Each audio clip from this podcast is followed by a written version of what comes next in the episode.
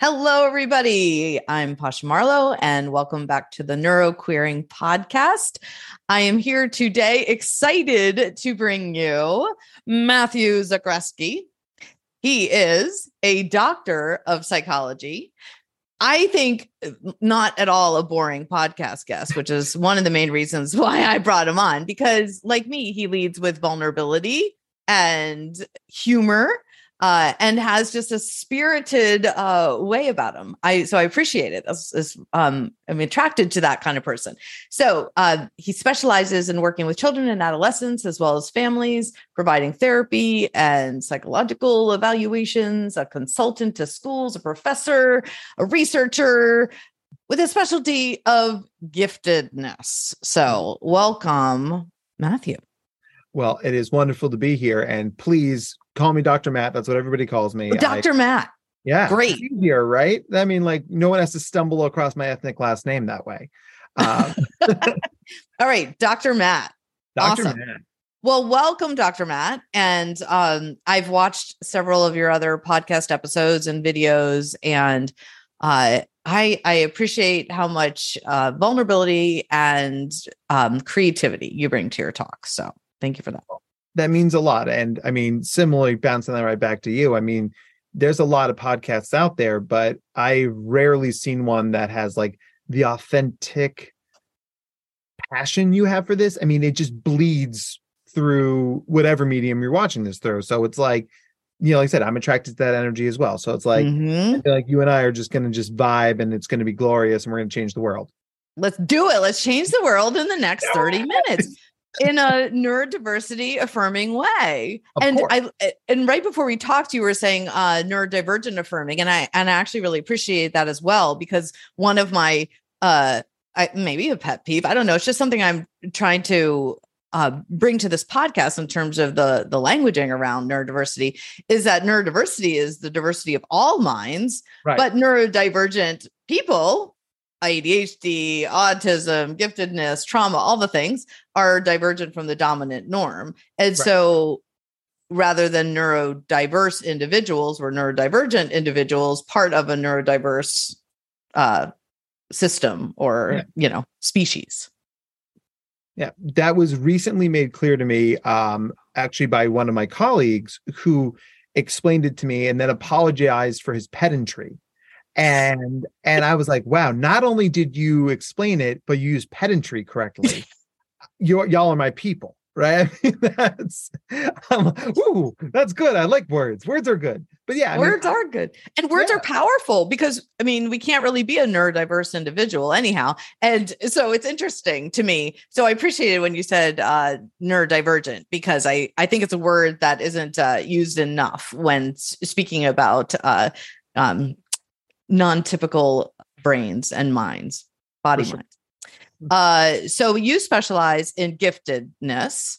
Uh, and of course, I might be one of many people who, as soon as I hear that, think, ooh, like yeah. I, I initially had this uh sense of like, oh, is this like higher functioning, better, a more gifted, uh, uh, uh you know, like a con- congratulations your child is gifted oh sorry your child is autistic like the difference between yeah. the two and so i'm curious about because i'm sure you've heard that uh, before how you times. define uh, giftedness and is it still in today's society inclusive enough and sensitive enough to privilege and uh, you know social social injustice and um, racial inequities and you know where i'm going. So tell me what you feel giftedness means.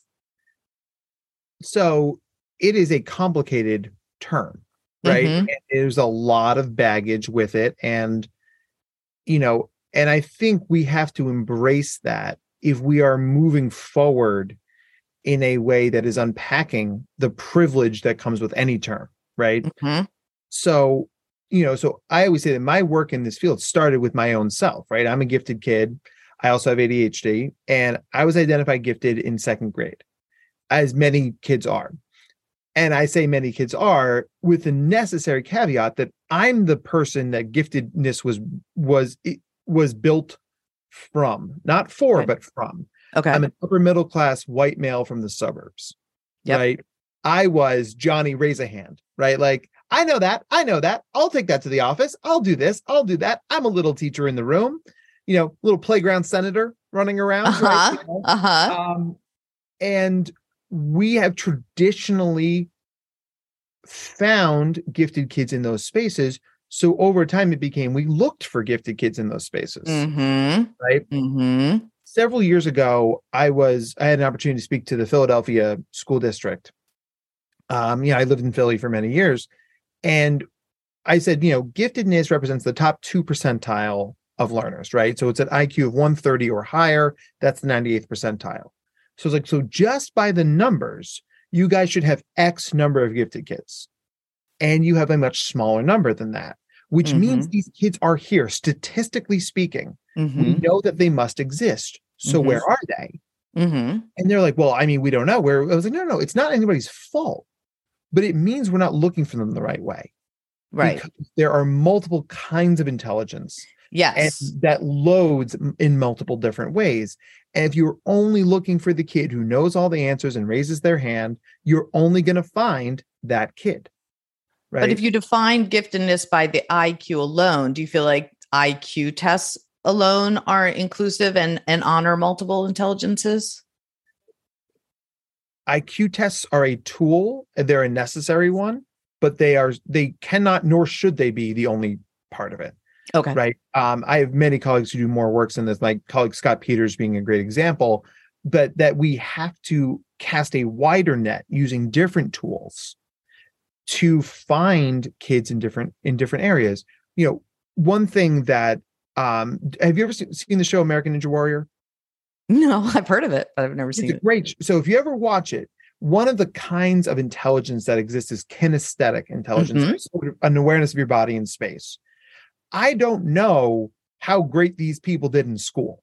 Right. But I can tell you, if you can fling yourself through the air 15 feet and catch a two inch platform with your hands and then swing yourself to the right to catch a different platform, that is a gift. That is yes. giftedness. That is exceptional. That is top 2%. But there's no IQ test that measures that.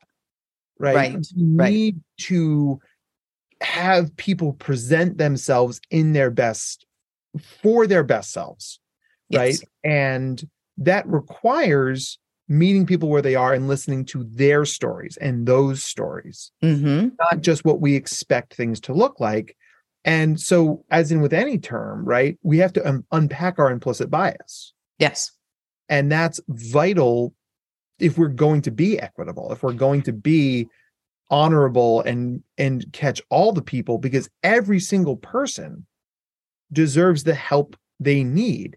And mm-hmm. if you're mm-hmm. a neurodivergent person who mm-hmm. comes from non-traditional means, then you are much less likely to be caught. Ergo, you are much less likely to get what you need. Mm-hmm. Right. Then the system mm-hmm. becomes the self-fulfilling prophecy.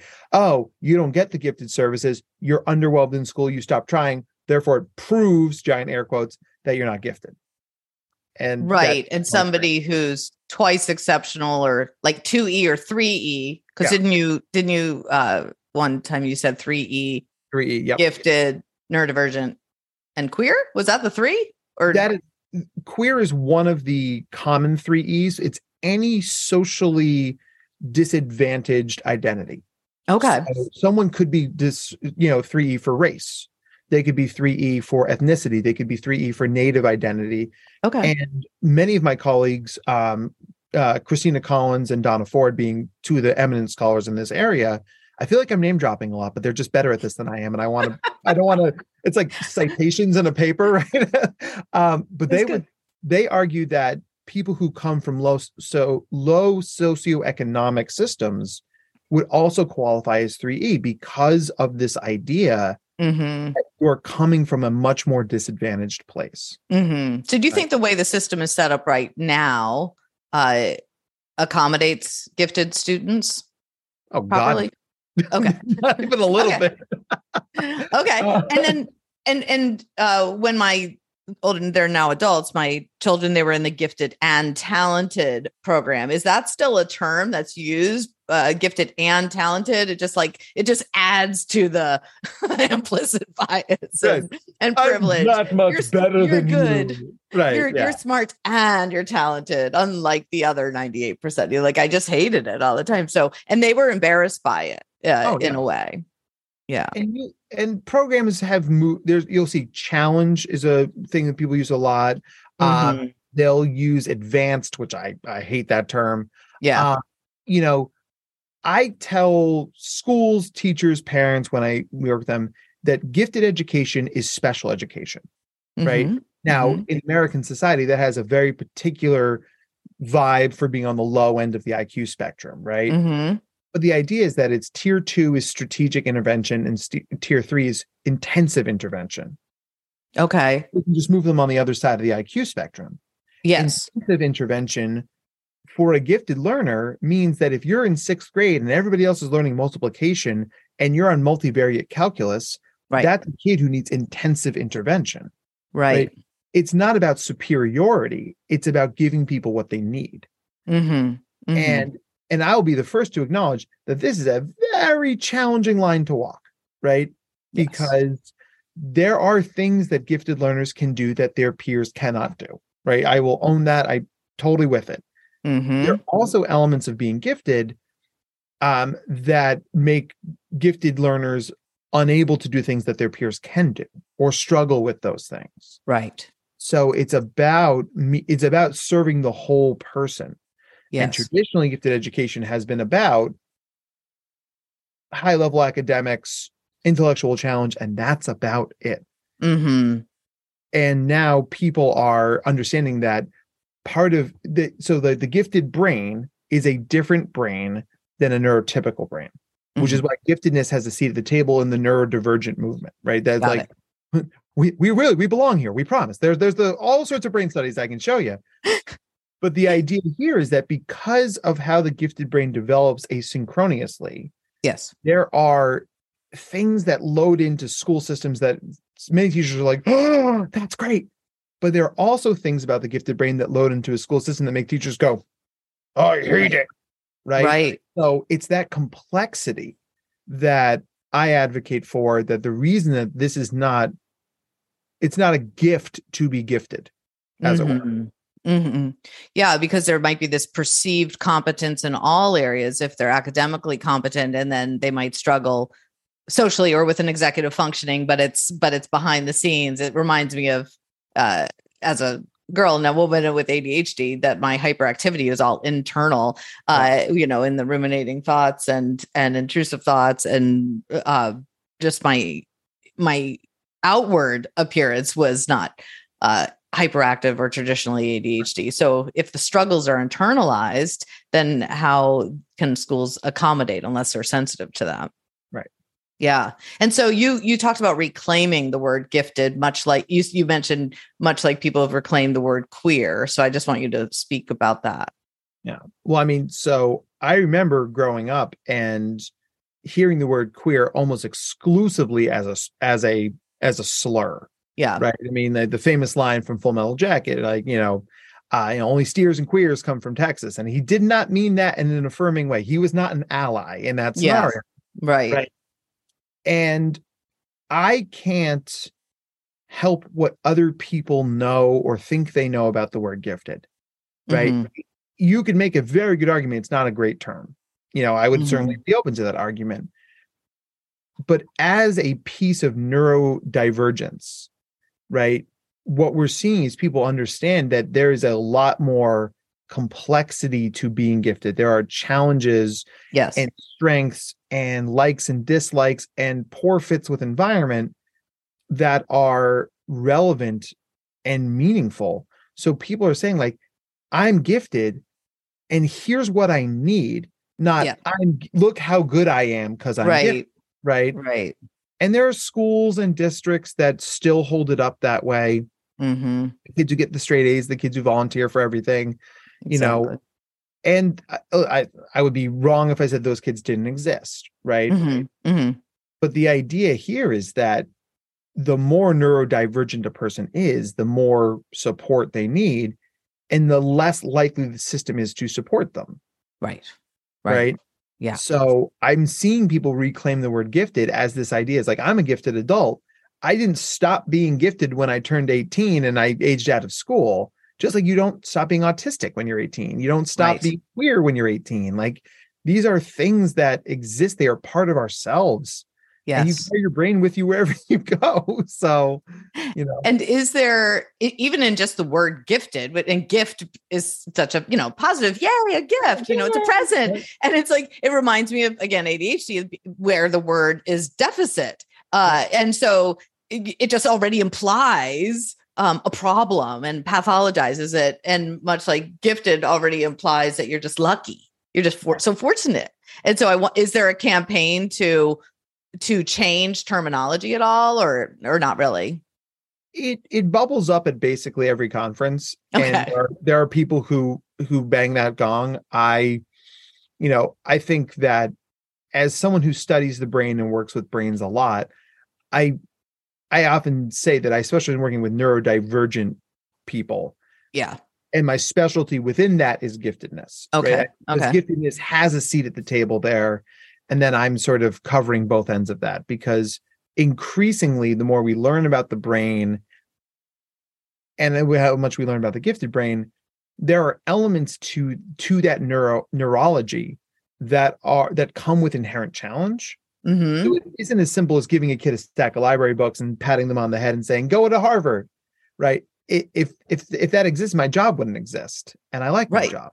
So I want to keep my job. So stop challenging this. Yes. So, um, and I imagine there's a lot of uh, misdiagnoses of autism. Uh, oh, Lord, yes. Right. And vice versa. Right. Yep. And so I'm curious as because you do evaluations, what what would be the defining aspects of of autism versus giftedness? Well, and that's actually a whole talk I give. Um, oh, and it's based on this, this idea um, are you familiar with the show Big Bang Theory? Uh, I have seen that. yes, there we go. Like we're just checking our pop culture boxes today. Exactly. Um, um, so Sheldon Cooper, the main character of the show, right? Sure. Um, Chuck Lorre, who wrote the show, has gone on record saying that Sheldon is not autistic. Right? He's like, I've known many scientists. He's just like the scientists I knew. But Jim Parsons, the actor who played Sheldon, has a sister who's autistic. And he's like, no, no, no. Sheldon is definitely autistic. Right. so if the writer and the actor interesting. right? Yeah. And if I went through a list of all the things the gifted brain has and a list of all the things the autistic brain has, you'd say there's a lot of overlap. Yes. In terms of neurotypes, they are very, very similar with some pretty minute differences that many people are not trained to look for. Mm-hmm. So I tell parents like if you if you go get an aut- autism evaluation for your kiddo, make sure it includes an IQ test. Okay. Because just like you mentioned before, right, autism, like, oh, your kid's autistic, has this sort of low end special education, can't do it mindset to it. But if your IQ shows up in high levels in, let's say, spatial reasoning, right? Then you're gifted in that area. Then you'd be a twice exceptional adult, right? You've got giftedness and autism, and autism. combining in your brain, right? And you've got parts of that where it's harmonic and it's crushing it and it's awesome. And there are parts where it's like, oh wow, this is going to be a challenge for me. Mm-hmm. Part of the neurodiversity movement mm-hmm. is ref- is seeing those things either as positive or non-valued, right? Okay so as a gifted kid with ADHD, I cannot tell you how many times I heard growing up. If you could only focus, imagine you what just, you could do. Just apply yourself. Yeah. Just apply yourself. you know, and I now I say, like, God knew I would have been too powerful if I had executive functioning. You know, that would just be too big. I would have taken things over. I would have been like Thanos, but you know, on the good side of things. Um, but the idea here is that like now the language we're hearing in schools from mental health professionals, from teachers, from administrators is here's where you are. We'll get you where you want to go. Mm-hmm. And if that means a kid has executive functioning deficits, which come endemic to the gifted brain, to ADHD, to autism, right? There's a lot of executive functioning challenges in neurodivergent people. Sure. What what that ends up looking like is sometimes kids need a lot of scaffolding and support, sometimes they don't need it, sometimes they only need it in very specific areas, right? But the idea here is that creativity and the individuality and the customization that you're seeing now means kids are getting what they need. Yeah. Right. And it isn't this one size fits all, here's a planner, figure it out. Because right. I'm sure you and I both got plenty of planners growing up. Never used them, but yes, never used them. them. They're a lovely stack in the corner of my room. Good um, for fire making and uh-huh. fire setting probably should be another podcast episode. Right.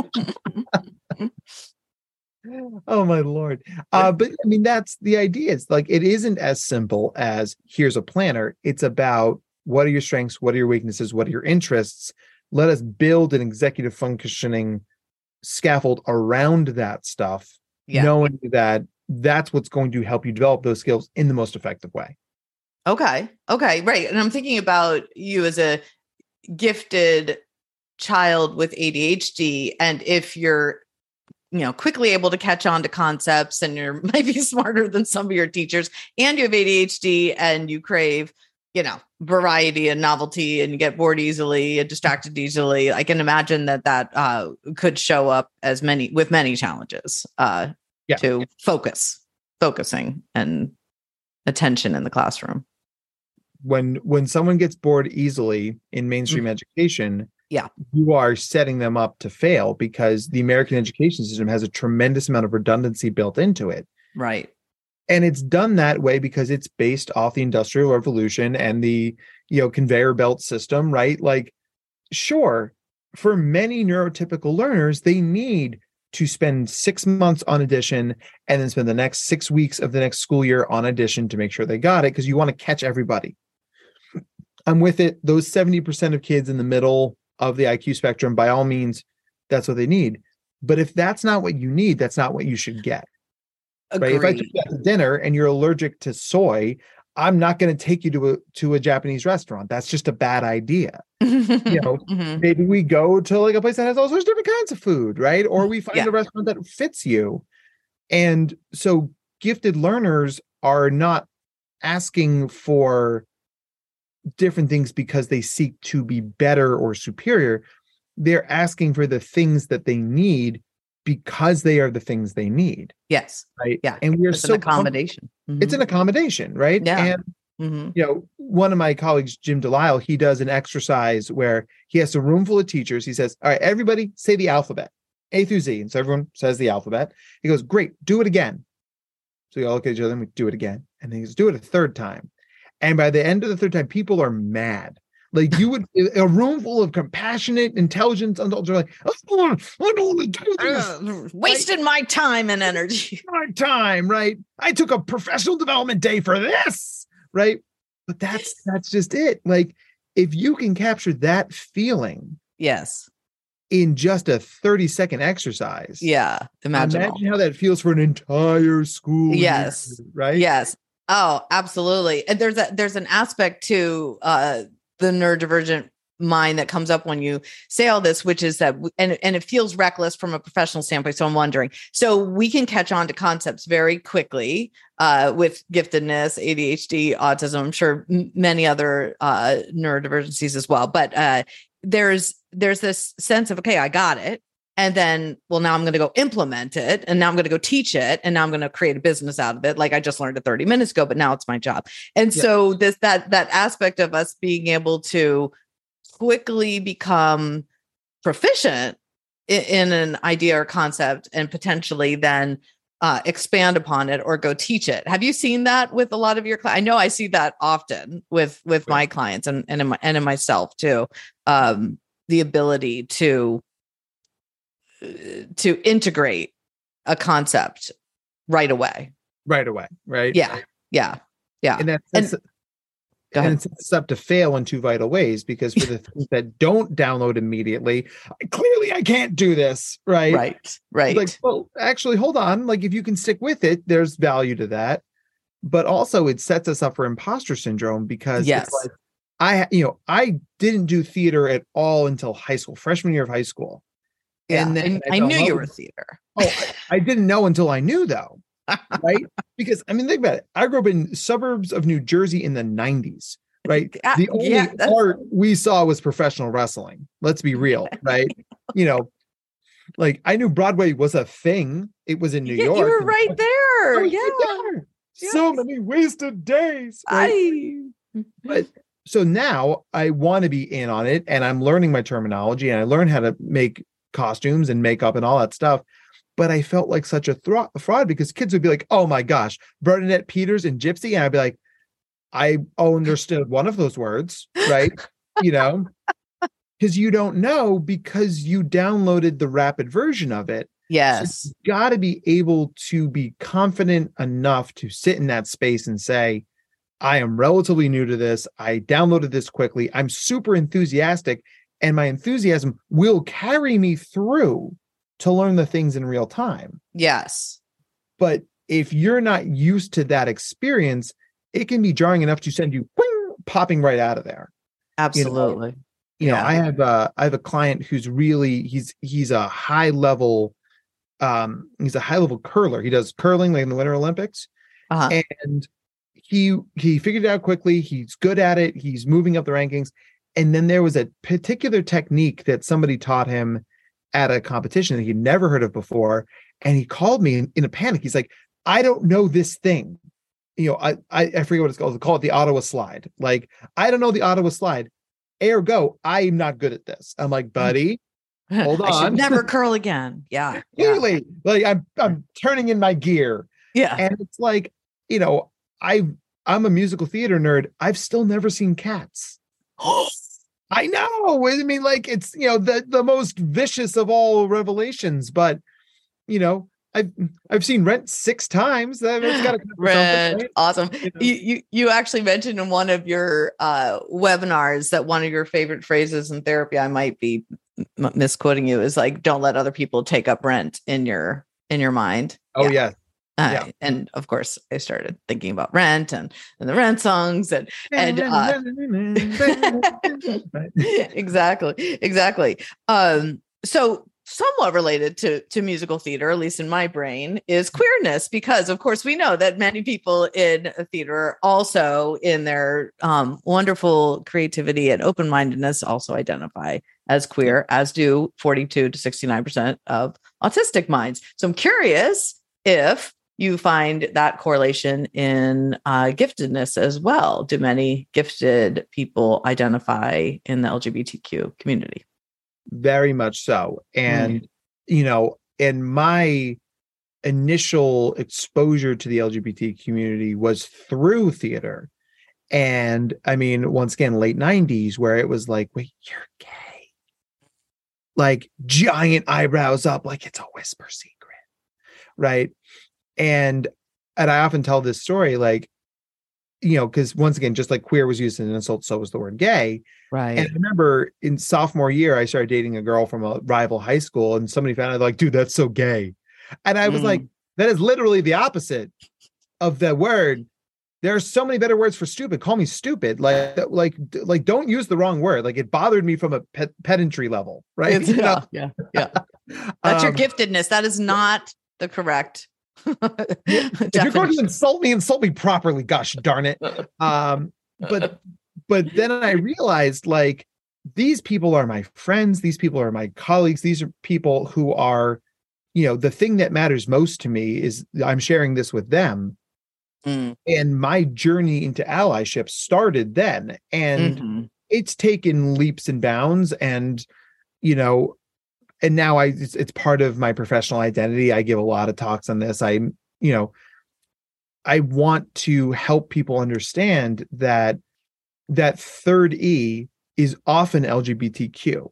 Yeah. For our kids, which means we are adding another complexity, we're adding another socially, you know, vulnerable state of being, yeah. you know, and you know and it's the it's the sort of thing where you part of being gifted is this strong sense of justice yes right it's yes. like this endemic yes. idea of like i will fight the wrongs in the universe yes and one of my one of the kids i work with he's like he's like, how do I advocate for all the gay kids, all the queer kids, all the gifted kids, all the two? I'm like, but, but, but you gotta pass seventh grade first, dude. Like, I, I love it. Layer that oh in. Yes. You know, but I mean, it, you know, it's just, it's like uh, the kid makes me want to run through a wall for him because it's yeah. like, you know, you forget, or it's easy to forget what it was like to be that young and, you know, damn the torpedoes, right?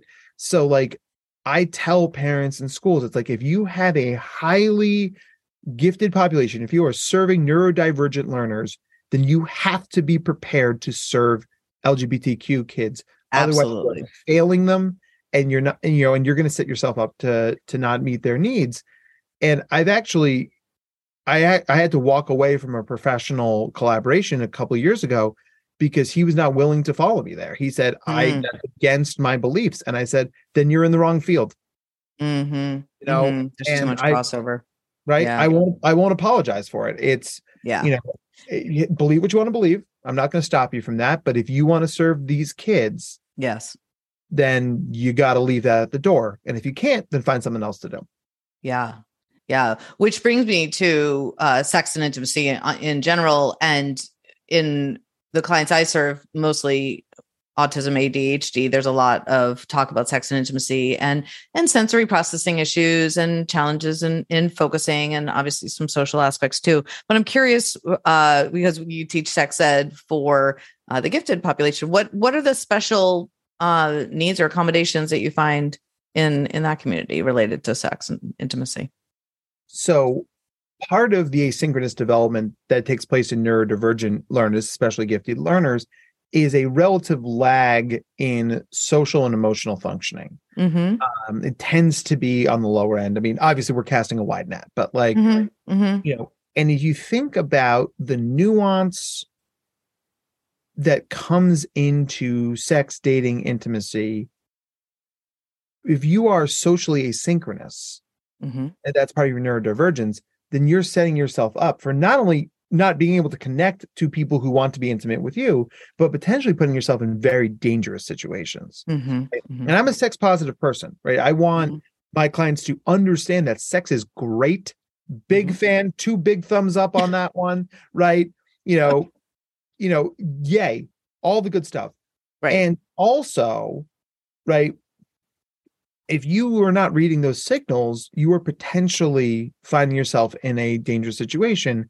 So, you know, I always say, like, you know, pray for rain, but dig a well, right? Mm-hmm. Like, you know, mm-hmm. I want my kids to be protected. I want my kids to have wonderful, affirming, positive, spectacular experiences and also protect themselves against people who would do them harm.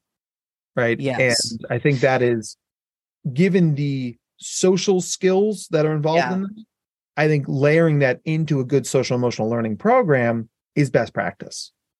That makes sense. I was talking to uh, I'll name drop too. Um, Ari, I was talking to Ari Tuckman, uh, who wrote ADHD After Dark. We were talking about ADHD, sex and intimacy, and he was saying that it's not that you know, it's not that sexual uh, trauma has caused ADHD uh, at all. ADHD uh, is more likely to put you in a situation where you might experience sexual trauma. And so, it, have you found that too in the uh, gifted population that because of those nuances socially that they're that they find themselves in situations they weren't expecting, weren't anticipating, and weren't prepared for? Definitely. Yeah. And and given that gifted learners tend to seek intellectual peers, which mm-hmm. tend to be older people. Mm, interesting. Mm-hmm. Wittingly or unwittingly, it opens you up to that. I mean, there was a case I was brought in to consult on a few years ago. Kid, seventh grade kid, you know, brilliant musician. They accelerated him to the high school marching band. He's a talented music kid, put him with the other music kids. It makes sense. They're doing marching band. He's crushing it. They have a party. Who doesn't have yeah. high school? They have a party, right? He he got invited. His parents were thrilled. He never gets invited to parties. He goes to the party. Kids are playing spin the bottle, which I didn't know kids actually still played, but like, yeah, that's right. So they're playing spin the bottle, and he got super uncomfortable, right? Yeah. And they're like, no, no, it's fine, it's fine. Like, you don't have to play. Like, you know, we're we're accommodating you, right? And that's fine. And then one of the kids at the party who had had a little bit too much to drink was like, I think you're so cute. I think we should date. And once again, no one had ever had that conversation with him right. because they sort of assumed that he wasn't interested or he wasn't ready. And that's part of the old mindset of serving gifted and neurodivergent learners. Yeah. Right. You know, because no one ever said this, he didn't have the skills. And he, you know, they brought me in actually because the cop, the party got busted by the cops. So the 13 year old client is in jail and he's like, um, help, you know, oh, because they put him in lockup. And, Ugh. You know, it, yeah, it was a whole thing. Um, yeah. But he was much more traumatized, as it were, by the social sexual experiences. Sure. Rather than getting thrown in the back of a cruiser. Uh, because he's like, I know I didn't do anything wrong. I was just there. Yeah. So, you know, and of course he's saying to the cops, he's like, actually, our rights under the state of blank are um and the like, listen to this guy. He's the man, right? On page 42 of your manual, you will see. yeah, uh, it's fascinating. Uh, well, I'm so glad we talked because I think I had a lot of biases against uh, the the the term and what it meant and and how it was uh, perhaps used in schools to perpetuate um, mainly white wealthy privilege. So so yeah, I'm I'm very glad we had this conversation. Who's more privileged than me? I say, you know, it's right. I mean, it's a thing. I I want to dismantle it through the work I get to do. Yeah, yeah. Well, and what what better podcast to do it on than neuroqueering, where the whole idea is to dismantle uh, terms and social norms and to challenge uh, structures and institutions and systems. So uh, that that's exciting to me. Um, so yeah, I'm so happy we talked, and thank you. Is there anything else you want to leave us with, like?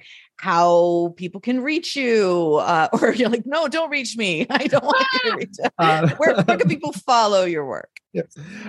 I've hidden a series of clues somewhere on Reddit. Uh, um, um, no, I mean, uh, you can track me down uh, www.drmattzakreski.com, Dr. Matt Zakreski. Um, punch punch me into Google. I pop up many places. Punch you into Google, yeah. Punch me into Google. Um, I do a lot of talks. Um, so if you know you're hearing this, you're like, I think this is a message that my school organization needs to hear by yeah. all means reach out this is this is something that i talks i've given to big corporations homeschool collectives and everything in between yeah. um, but the thing i leave you with is that your brain is a huge part of who you are and it is never too late to understand how that brain works in terms of strengths weaknesses likes and dislikes. The more you know it's like reading your own operator's manual right? So you know if you're always if you're sitting here wondering like yeah like that kind of sounds like me. I i feel these things about these things then contact me and if in either i can help you do that or i'll point you at somebody who can because it is never too late to know about yourself because so much uh the the core element of the work we both do is living your best life your most authentic life yes and a big part of that is understanding what's going on up here so Absolutely. by all means, it's not too late to learn about that stuff, and we'll get you the support and accommodations you need, whether you're six or sixty-two. I love that. Yeah, I will. I will second what Dr. Matt said because I think a lot of us lack uh, the experience of a sense of belonging and community, but also a sense of feeling aligned and integrated with our truest, mm-hmm. most authentic selves. And so, yeah, never too late to do that because that's I feel like a um, a human a human desire and and um, and right that that we should that we should find that we should find safe spaces to be completely ourselves and to understand ourselves and to be accepted. Yes, completely. Yes. So good. Um, also, before we sign off, I'll be starting in the new year uh, what I'm calling neuro community. Uh, so it's going to be an online community, uh, including group coaching and co-working sessions and this online uh, ongoing weekly session. So uh, check out my website for that. For those of you who are listening, pashamarlowe.com. And I hope, Dr. Matt, that we cross paths uh, in 3D or online uh, sometime soon. Oh, can we please? I would love that very much. And yeah, we should know. go see cats. I mean, for real. I won't. oh, you're not. I'm not seeing cats. Yes. At this point, I've gone too far. You know. Then we shall uh, produce a neurodivergent rent performance. See now, right? I mean, I mean, like now I'm in. Like, tell me all about it. Um, you know, and you know, I I always joke that like the musical "Be More Chill," which is like everybody I work with just in a singular musical. Um, it actually premiered in the town I grew up in, Red Bank, New Jersey. So yes. at the Two River Theater. So like cool. when I who know that show, I'm like, it started where I started. Absolutely. Absolutely. Oh, so fun. All right. Well, thank you everybody for neuroqueering with us today, and we'll talk soon. Have thank a good you. one. Bye. Before you go, I have a favor to ask. Please subscribe to this podcast. That way, you won't miss an episode and it'll help me bring it to folks who need it most. Fellow ADHD minds out there, I know you're going to forget. I would too. So let's push that button now and subscribe. Awesome. Thank you so much. Bonus points if you spread the word of the Neuroqueering podcast by sharing it or reviewing it. Thank you. Also, if you want to see more of me, please follow me on TikTok, Instagram, and YouTube at NeuroQueerCoach. Sign up for coaching at pashamarlowe.com or to guest on my show or leave feedback, email at pasha at neuroqueering.com. Thanks all. Happy neuroqueering. Enjoy your day.